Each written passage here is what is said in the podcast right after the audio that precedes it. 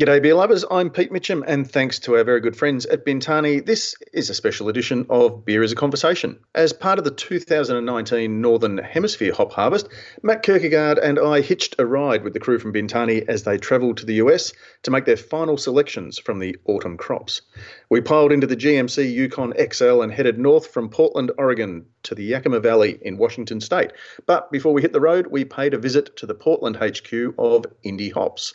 A relatively new kid on the block, Indie Hops is an overnight success story, some 10 years in the making.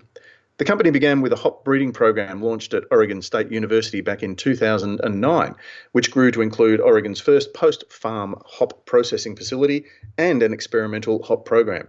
Co founder Jim Solberg and first employee Matt Sage are avid craft beer lovers, and as this chat shows, they bring a wealth of business and brewing experience to Indie Hops. Jim and Matt generously share their very different background stories before introducing us to Strata and Meridian, the latest hop varietals for which high hopes are held. Bintani provides a wide and varied range of products to assure that brewers can make the best beers for you to enjoy, and we thank them for helping us to bring you stories like this one as well. Enjoy the conversation.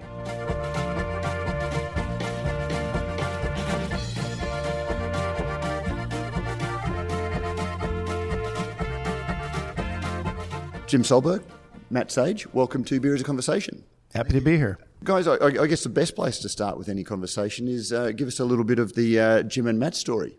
Um, who, who, are you? How did you come to be involved in the, uh, the, the, hop industry? Right. Well, well, I'm, I'm the Jim of the Jim and Matt story. and uh, yeah, no, I, I, uh, I guess my or, original career was at Nike uh, in the in the sporting goods industry for many years, and had a, had a great run in the large corporate scene um, and wanted to get involved in some smaller businesses. So um, just so happened I, I uh, was an avid home brewer, had eight varieties of hops growing at home. Um, and another buddy of mine that I'd grown up with in Corvallis, Oregon, it's down in the Willamette Valley, um, you know, had gotten excited about the idea of maybe getting in the craft beer industry. This was back in 2007, 2008. Uh, we were both big fans of craft beer and uh, and hops. Um, and being from Oregon, we looked for an opportunity to get involved via hops from from Oregon, basically. Uh, my background is brewing. I was one of the uh, first craft brewers at uh, Bridgeport Brewing when they started way back in 1984. We saw a very old picture, yeah, um, down at the at the Blue Pearl Tap Room. There's a, a couple of pictures of the the old Oh, Bridgeport crew. Oh, you recognise me? Uh, well, that's what, well, that? I, am sure we've met, but I'm, i reckon that might be it. You need to get down there inside the Safeway. Oh, I, I have seen that. Yes, that's that's a great. great that brings back a lot of memories. But um, back then, craft brewing was really new, and and uh, people thought you were sadly naive that you were going to work for a brewery that was bigger than five city blocks. But but that changed very slowly over the time. So it's it's. Uh, that's why craft brewing is, is such a huge part of the market in Portland. The majority of all beer sold is, but it's it's been a 35 year overnight success story. So.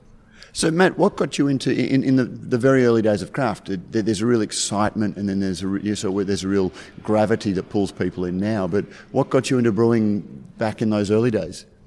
Um, I'd actually worked at a winery for a few, a few years before that, including uh, one of that was owned by the original owner of Bridgeport, and so that's how I knew him. And uh, I was living up in Washington, state of Washington at that time, and when I found out he was starting a brewery, that's when I was a young man with not a lot of commitments or responsibilities, and so I, I was able to risk doing this crazy new thing without any guarantee it would last very long or I'd ever, ever make any money at it.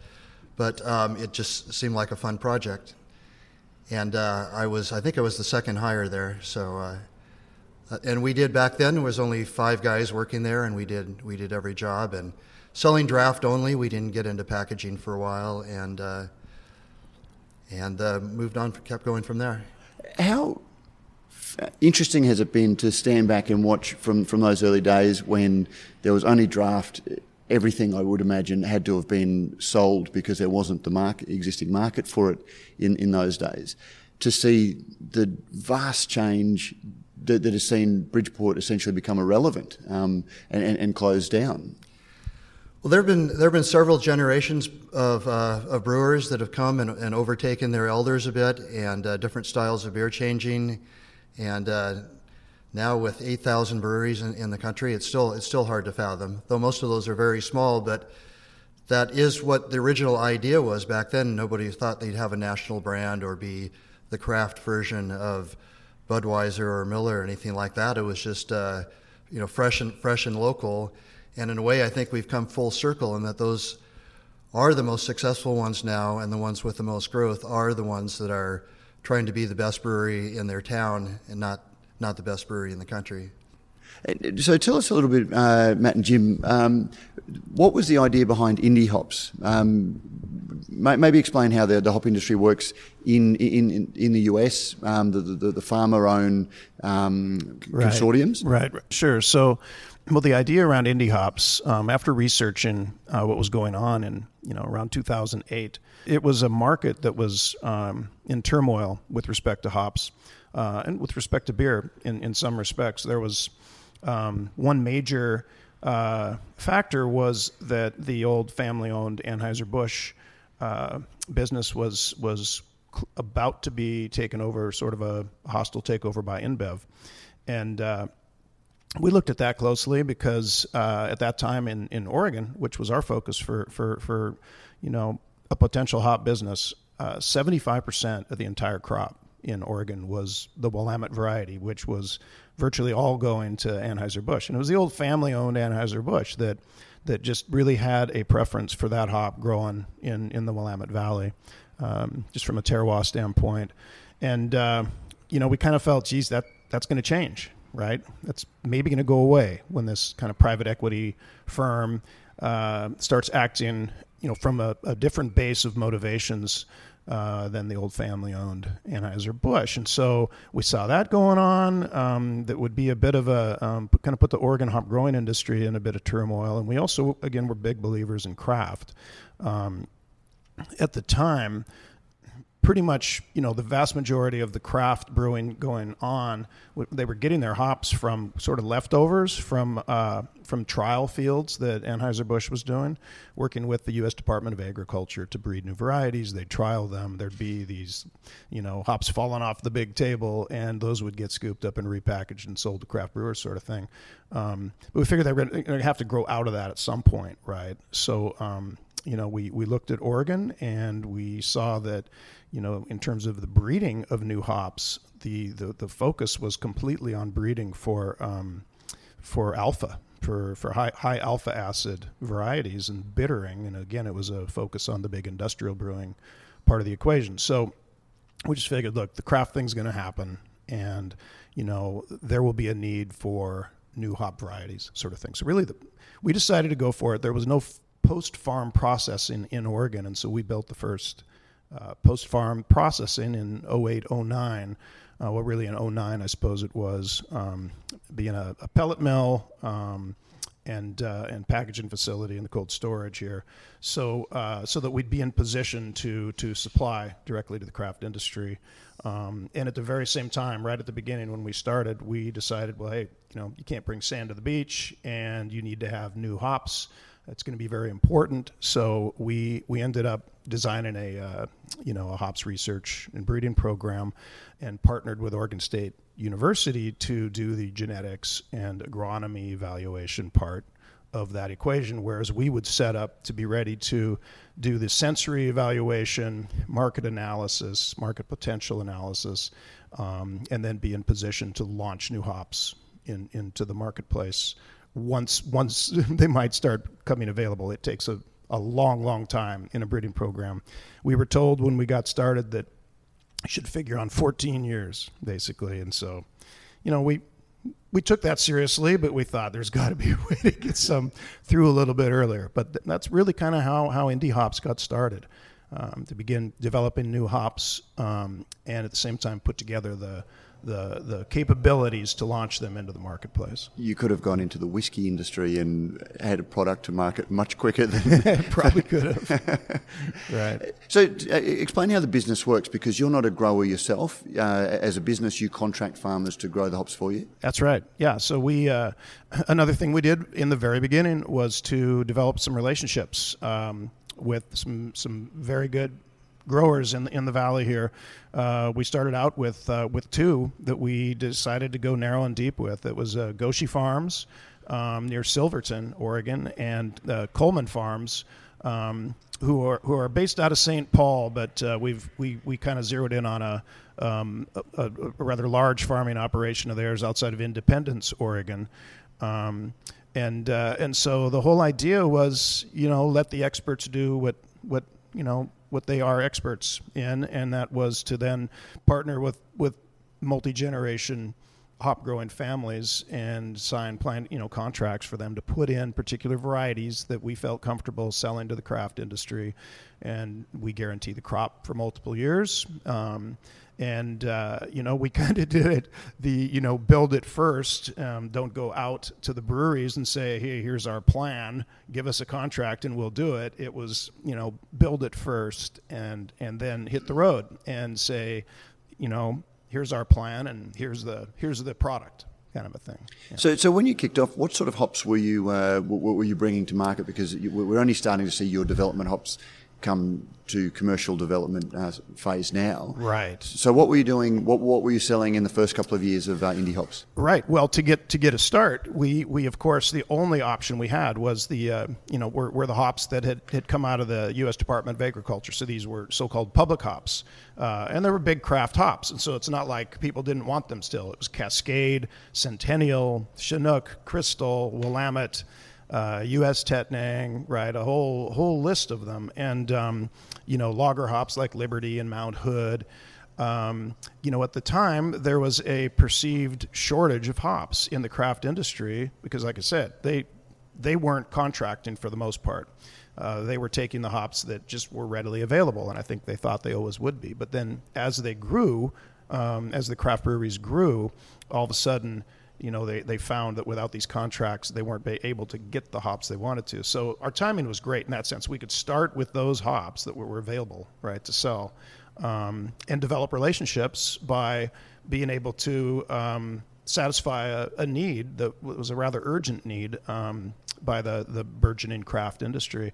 The other thing that was happening at the time is there were a lot of breweries who and let's just I'll be frank about it, they were being quite taken advantage of by some hop suppliers.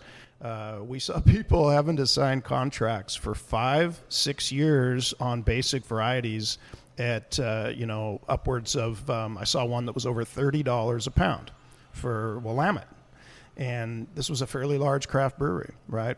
And so there was a ready audience that said, you know, absolutely, we're, you know, happy to talk to you, this little upstart coming in uh, to supply those those common hops at the time. And so we just figured that that would be our start, and we would hope we could get some new hops out of our, our developmental program as soon as possible. And how many, uh, I guess in the US it's pounds, what sort of poundage are we looking at in, in terms of the hops that you guys are supplying year on year? We, I mean, you know, we, we got up to, we never expected to become massive. Uh, we set up our pelleting operation to run a little bit slower so we could keep temperatures down, um, preserve the, the just harvested character of the hops better than what the, you know, the super high output facilities were doing.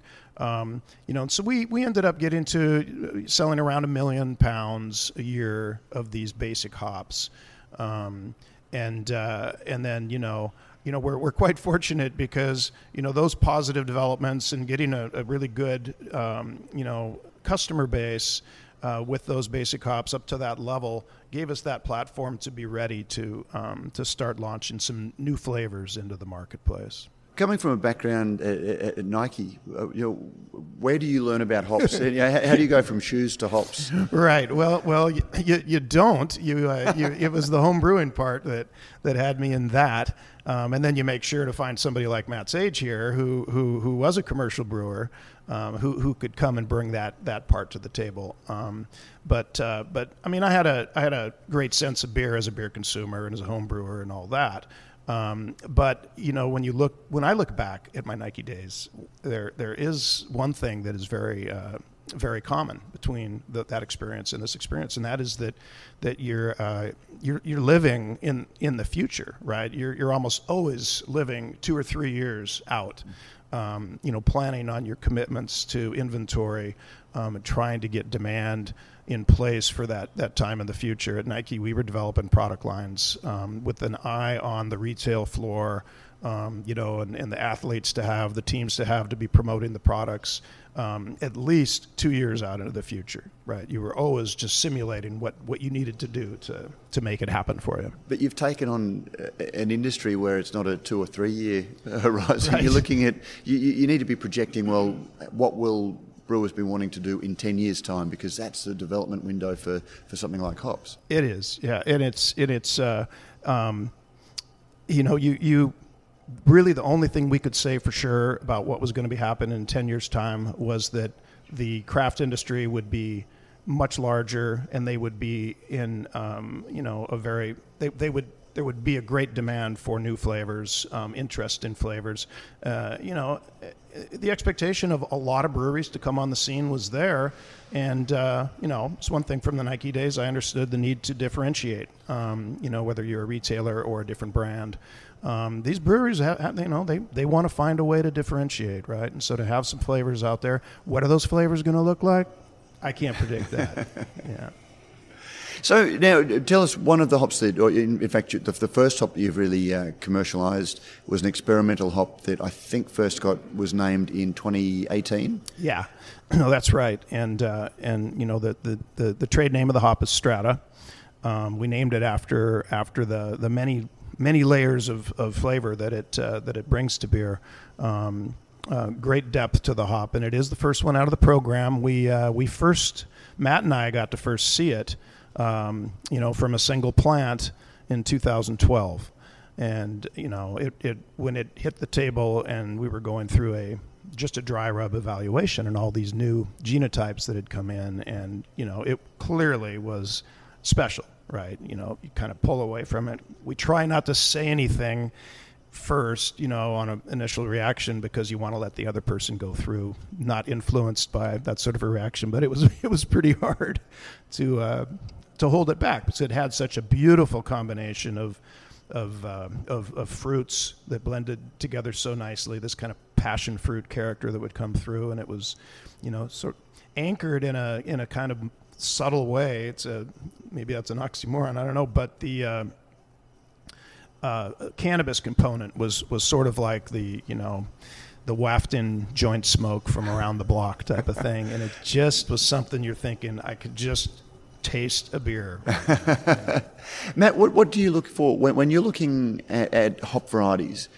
How do you, do you smell something on, on, on the um, sensory table and project that into a beer, or does it have to actually get into the kettle or into the, the, the fermenter to actually get those flavours um, expressed properly in the beer? Well, the first part that would raise our interest would be just the smell on the, on the dry, dry rub. And uh, the most promising ones, we see about 150 varieties come through that we at least give a dry rub from the breeding program that uh, Dr. Townsend at Oregon State um, sends us. Um, he only sends us hops that have reasonable disease resistance, and uh, I think because there's no really no point going farther and, and, obviously grow grow very well.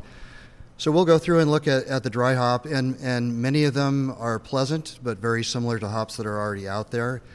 So we're looking for something distinctive, or if not that, a, uh, a, flavor similar to a, to a hop that's out there, but is rather difficult to grow. Centennial is a great example of that. It has a unique flavor, um, but it is a very temperamental plant to grow. So if we could found something, it's, people have moved on a bit to to newer varieties, but uh, I think Centennial will be around for a while. And if we happen to find a Centennial-like plant that grew much stronger and more reliably, then that would be a plus. But but um, we don't have as many uh, preconceived notions, and that's certainly the interesting thing about hop breeding is the amazing variety of flavors you get you get out of the hops that come out of the program. In the past, breeding has been trying to find a better growing or a, a Hallertau Mittelfrüh that grows well in the United States. It was trying to find you know a very prescribed idea and, and match that. Whereas now, just like with craft craft brewing, um, you know, interesting flavors are, are welcome no matter where, if, if they come out of left field. But it's a, uh, we just don't, th- and then the next step would be to try a benchtop dry hop because often they, the impression is very different once you put it in beer compared to on the on the dry rub. Some hops that are seem quite spectacular on the dry rub disappear in the beer, and vice versa. Others that are very unex- unexceptional on the dry rub, they just go in the beer, and the flavors just keep going and going and going. And even if they're, you know, and many times they're very unique. As I was saying, it's amazing all the flavors that, that can come out of hops that have been not been been passed up in former breeding times because they didn't match match a preconception of what they should be. So, but you really can't tell until you get it out to brewers. And we just started the process with our existing customers, and rather than just spreading it thin around the world everywhere, we've worked with a few people because we don't have very much hops to work with, and, and made sure there was enough for them to go back and do it again.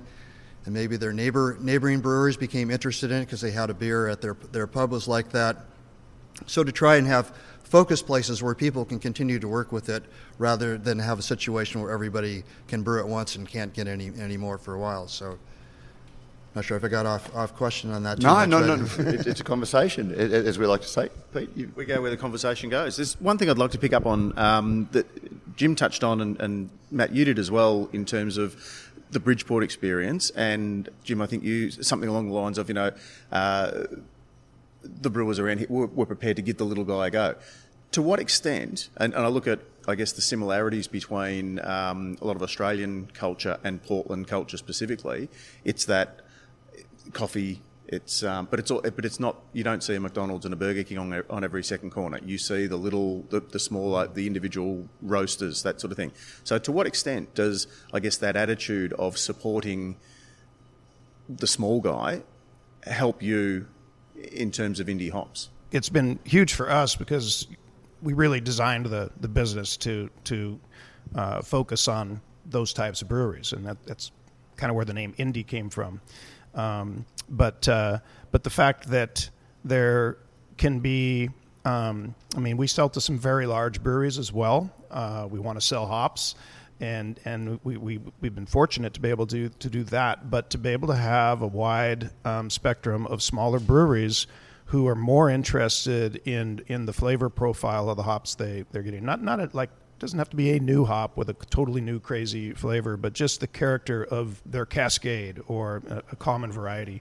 Um, so less of a commodity and less more of a commodity one that is we, we did set up to um, you know our, our pellets do they, they work quite a change in the industry. Now there are others doing what we did. We we, we slowed it down a little bit, and uh, we don't need to use liquid nitrogen to cool the pellet die when where the, the, the hot material is extruded through. Um, you know, if you push it too aggressively through that die, you develop a lot of friction. You you burn some of the hot material, and you you degrade the character. And so um, we took a different approach, and having breweries that you know their priority was I want my beer to taste really great, right? Um, you know, they then took that seriously and responded to what we were doing. So in that respect, it's very important to have those people. I think another thing is um, is just the the uh, diversification of, of the industry, right? Where we can we can have some large breweries, we have a number of large ones, but to have a you know a wide range of, of medium and uh, and even just you know the the little the really little neighborhood, you know five five barrel brewery kind yep. of a thing, yep. right? Um, is a wonderful, you know, spectrum of you know kind of portals into the various markets across the country. You know, and now we're excited to, to see it go into some other markets. And just on it, is is it pretty much Portland area or Oregon brewers for that us are, that are your customers? No, or? no, we're across the United States. Okay, um, and uh, pretty evenly spread out across the United States um, wherever you see clusters of craft breweries, right? I mean, whether it's Austin or some of the Great Lakes areas are great craft brewing. Colorado is, is, is has been an early craft brewing region type of thing, um, and so. Um, you know, we we have customers in all those places, and on the East Coast, uh, especially in, in, in, New England. Um, but it really goes up and down the whole eastern seaboard kind of a thing. So it's as craft brewing, as the laws have changed state by state, and as craft brewing has moved in on the fresh local movement across the country, we we've seen our business go with it. And for the two of you, to what extent do your quite different, but I guess in some ways similar corporate backgrounds, you know, Bridgeport obviously being a, an icon, um, and to and to sort of see that as, I guess, the you know the behemoth that surely could never go under, and then all of a sudden become irrelevant and close. Nike being obviously, you know, the, the, the trendsetter, you know, turning shoes into sneakers and, and, you know, really creating that culture around what at the end of the day is just a very utilitarian product.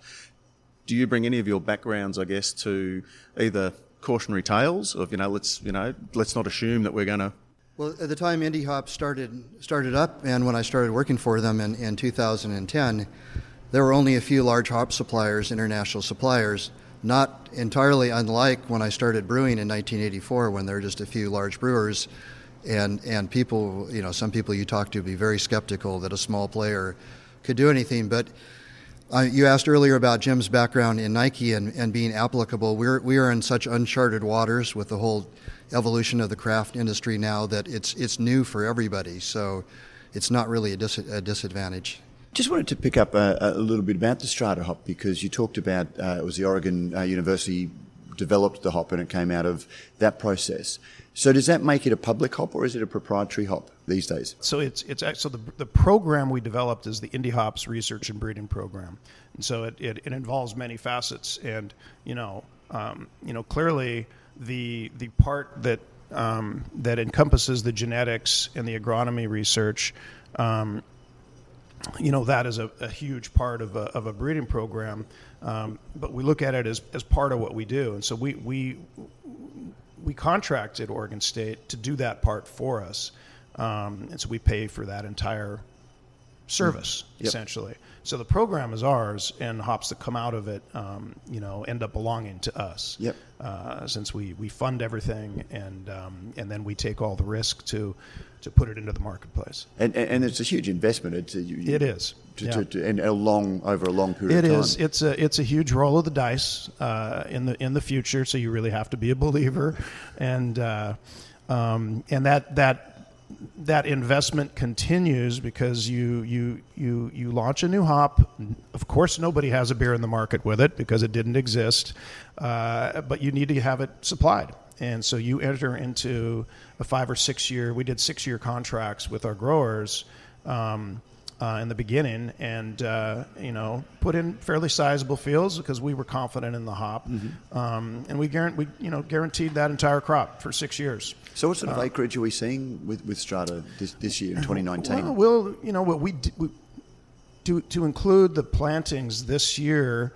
Um, I mean, uh, you know, from the 2020 crop, we'll be looking at, at, at a million pounds of just strata. So, wow. you know, we launched it in 2000 from the 18 crop.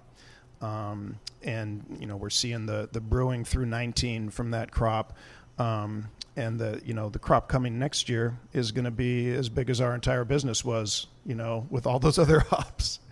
and so you can see the power of a, of a new exciting flavor uh, right off, and it certainly gave a, us a big sigh of relief.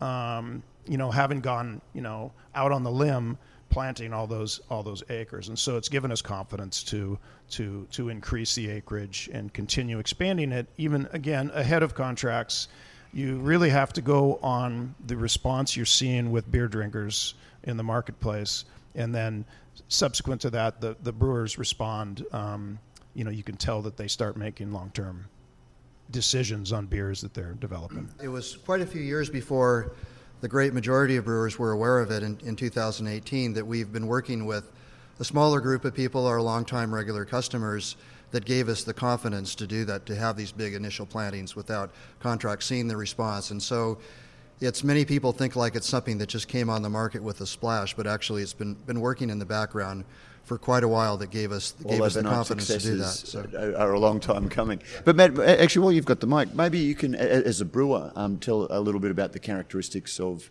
uh, Strata and what it brings to a beer and how you found it expressing itself through the beers that you've tried. Well, it's such a new hop. Um, the book really hasn't been written on all the ways you can use it and different flavors you can get out of it. Um, certainly, we've seen a difference, and something we'd actually like to do a, a study with the uh, fermentation science department at Oregon State on is um, when it's used in the brewing process, either uh, you know, late hot side addition or a post fermentation but pre cooling addition. A lot of people do that, or a cold dry hop. All gives to, all seems to give quite different characters. And there's been kind of a uh, an assumption that the earlier in the process, the brewing process, you would lose more flavors, but in, in beer, just speaking of hop additions in general, but with Strata, it seems like you get more different layers of flavor um, using it earlier in the process than just at, at the end. It's not like a lot of flavors are created during the brewing process or brought out by esterification with yeast, um, liberated from bound precursors, and so I would uh, encourage brewers to keep an op- open mind on different places they use it in the beer. But but um, I I would say there's just what's really appealing about Strata is the spectrum of flavors that can be can be uh, realized from that one hop. Just even uh, hearing you talk in terms of things like bound precursors and uh, the, the language of hop usage over the last decade, from a brewing perspective, our, our understanding of the way hops chemically work in beer seems to have drastically changed as well.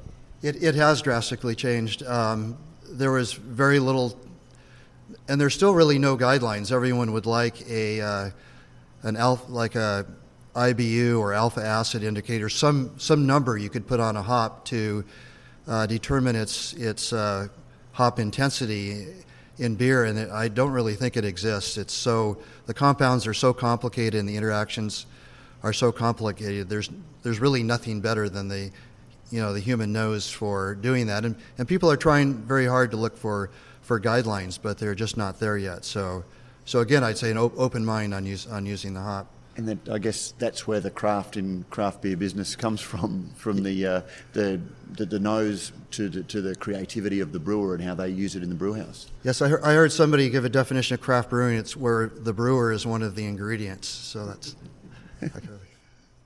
Um, Jim, you, have made this huge investment. You found a hop that people are really responding to now. Is the next fear? I, I guess at no stage do you ever relax because the next fear is how long will it stay uh, flavour of the month, so to speak? Right. yeah, that that exactly right. We we we think hard about uh, you know just just what do we think is the longevity uh, uh of a hop that we launch and. Um, you know, so just on that on that topic, we're we're pretty confident that Strata has a has a has a long life. Um, you know, just the just the the the response from the unique flavors and aromas that beer drinkers have to the hop they keep coming back to it, and um, you know it. It's we, we we've seen that over a number of years now, and it, it's it's in a time in, in the market where there are a lot of new hops being launched into the marketplace. Uh, it's it's it's mind-boggling how many are coming through, um, and we watch them, but uh, but nearly all of them, of course, most brewers will try them, right? But they try them once. You know, we're just finishing off selection from the 2019 harvest right now of brewers coming through to select the lots that they prefer. And you know we talk with all of them. And it's it's been amazing how many of them are tiring of doing that because they're not finding very much that is unique. Um, and so you know we're, we're very mindful to, to try to not do that. We don't want to put a hop into the marketplace that yeah we'll get a get a bump but you know you'll get that you know so-called boom splat effect and uh, and that splat is no fun at all. So um, so we want to be comfortable that a that a hop has um, has a long term because of its uniqueness um, and and its and its performance um, in terms of being able to, to supply it well. At you know this particular hop, I, I, should add it has tremendous disease resistance. The farms can grow it with um, um, a lower frequency of chemical inputs. Um, it, it has very very good yields for them, and so the farmers they love they love to grow the hop, which helps helps a ton and, and is important in the marketplace for the certainly for for you know when you start talking about you know year round beers for for breweries, and so you know what's next i guess is, is one of the questions. And again we we we are looking long term and we're we're we're pretty pretty interested in uh, in in let's just say call them lager hops. Um, there are a number of them out there. Uh, there are also some things changing in the world. Uh, we've seen a lot of difficult years recently coming out of Bavaria, where you know we, we, we think that uh, that the very best lager hops in the world come out of there. You know, there's some good ones here in the U.S., but they're not as good as the ones that come out of Bavaria. But um, they're they're really seeing difficult times in their growing region with respect to heat and drought. Um, and uh, brewer after brewer is telling us how much more difficult it is to get high quality Hallertau Mittelfrüh and Hersbrucker and some of the other hops that come out of there that are so awesome.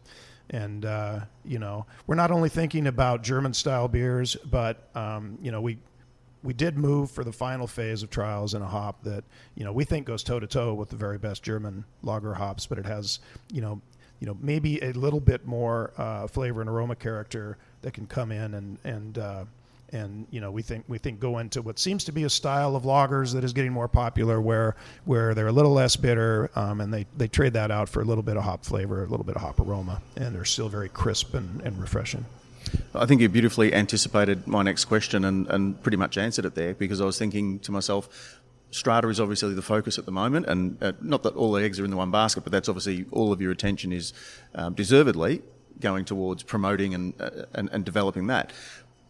But then I think about when we first started the conversation, we were talking about 2009 when this whole, I guess, the process started. So presumably, there's the next strata is already presumably two or three years in the Oh, planning, yeah, or yeah, yeah, right. and So, we have a pipeline. We definitely have now. The pipeline has begun, and and so it, it's that fun time that we were, you know, chomping at the bit to get to, um, and we're here now. We, we were fortunate with a great initial release. Um, we don't, you know, we don't want to just randomly release hops out there. We have some that we we think are awfully good, but so far we're not confident enough that they're so unique that. Uh, um, that we should should go through that effort of launching it um, and make those multi-year commitments with the farms, et cetera. But we're getting close on some.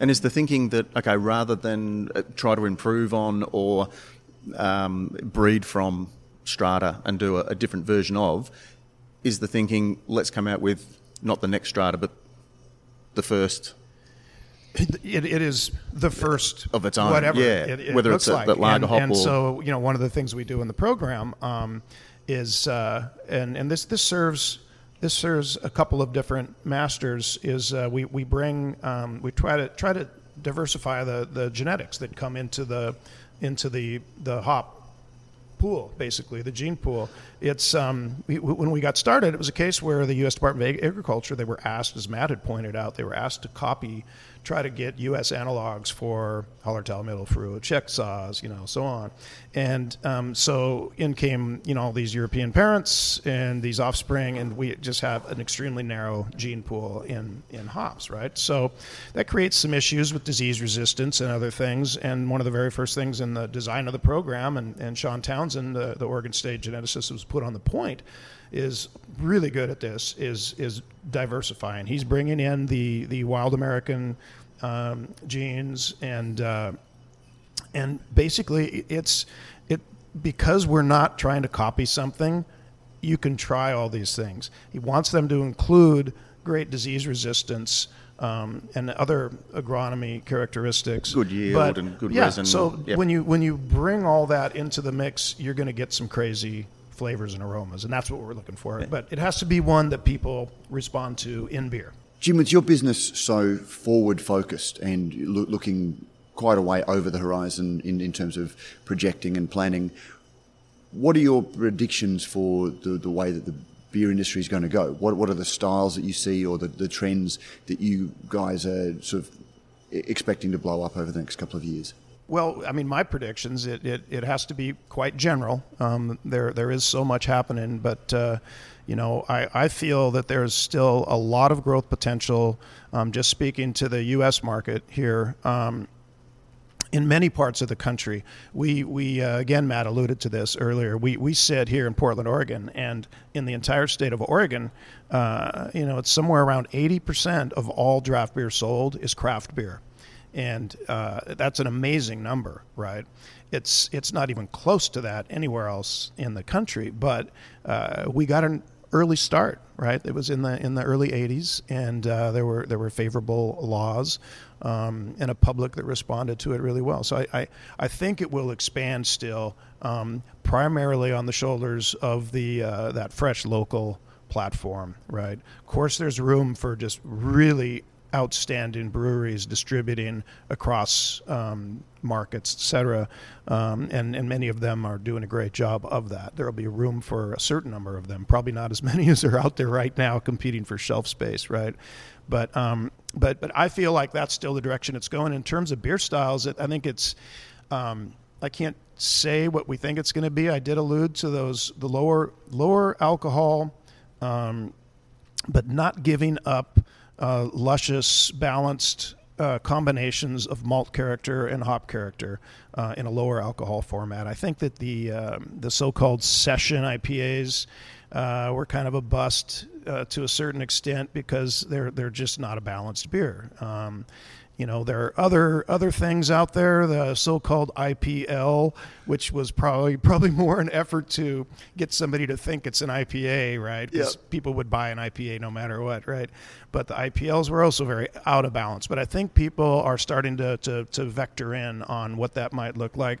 It's it's it's uh, it's a lot of it has to do with bringing the right format in beer flavors and textures um, to find what consumers respond to. The recent example, obviously, are the hazy the hazy IPAs. Have we reached peak haze yet? Do you think? Please tell me yes. well, I mean, it's it's been a it's been a really entertaining thing to watch. You know, the brewers are like, "Are you kidding me?" It's that is we the best way I've had it heard it described. It's an entertaining thing to watch. It's been very entertaining, but uh, but the thing that you can't deny is it proved that uh, there are a lot of consumers out there who would rather have smooth. Um, you know, and not so bitter uh, um, hop characteristics in their beer. And so I think there, there's a lot to be to be learned from that, and uh, you know that just that happened. It it helps. Um, broaden the craft beer industry and create some excitement. And I think there are going to be some other beers um, that, that, you know, there are so many people doing a great job of, of trying new styles that uh, it, it will be found. Matt, do you have any, uh, as a brewer, do you have any uh, predictions or favourite beer styles or styles you'd like to see really come to the fore? Well, those are those are two different different questions. Um, I I mostly talk to brewers, not consumers, so I have a better idea of what, what brewers are looking for, which are more balanced beers and uh, lower alcohol but as far as the consumer, where consumer trends are going, um, I, I, really have no idea. It's, it's already surprised me, and I think it will continue to. Most brewers have no idea what their customers are going to want to be drinking three, three or five years, years from now, and, and therefore we don't, we don't either. But uh, it, it. It, it's a great ride watching. It is, and, and there are some is. great beers being thrown up that no one would have predicted, I guess. And it's not, you know, because beer really shouldn't be so dependent on one, one variety only. And, and most brewers take the attitude that they have these, um, think of a better phrase than flavor buckets, but you have these arrows in your quiver, these flavor arrows, and, and you want to have a whole palette of them that you can use. And you can use those same, that same palette to make different styles, styles of beer. And so that's sort of the level I think of it for our, for our hop development is to provide brewers with the ability to follow the styles as they go with this choice of this, this spectrum of hop flavors to choose from. I think that's as good a place as any to, to finish it. So, uh, Jim Solberg and Matt Sage, thank you very much for joining us on Beer is a Conversation, and uh, we look forward to trying some beers uh, with Strata Down Under very, very soon. All right, thank you.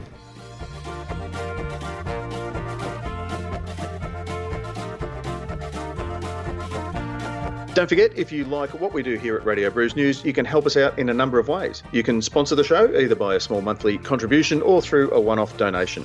You'll find details in the show notes. You can also review us on iTunes or whatever your favourite podcasting service happens to be. Let us know what you think and help others find and discover our shows. Finally, you can tell us what you think about what's going on in the beer industry by emailing us at producer at brewsnews.com.au. All letters received will receive in return, as by, way of thanks, a Brews News bottle opener. We love hearing your thoughts on the stories we cover because, as you may have heard, beer is a conversation.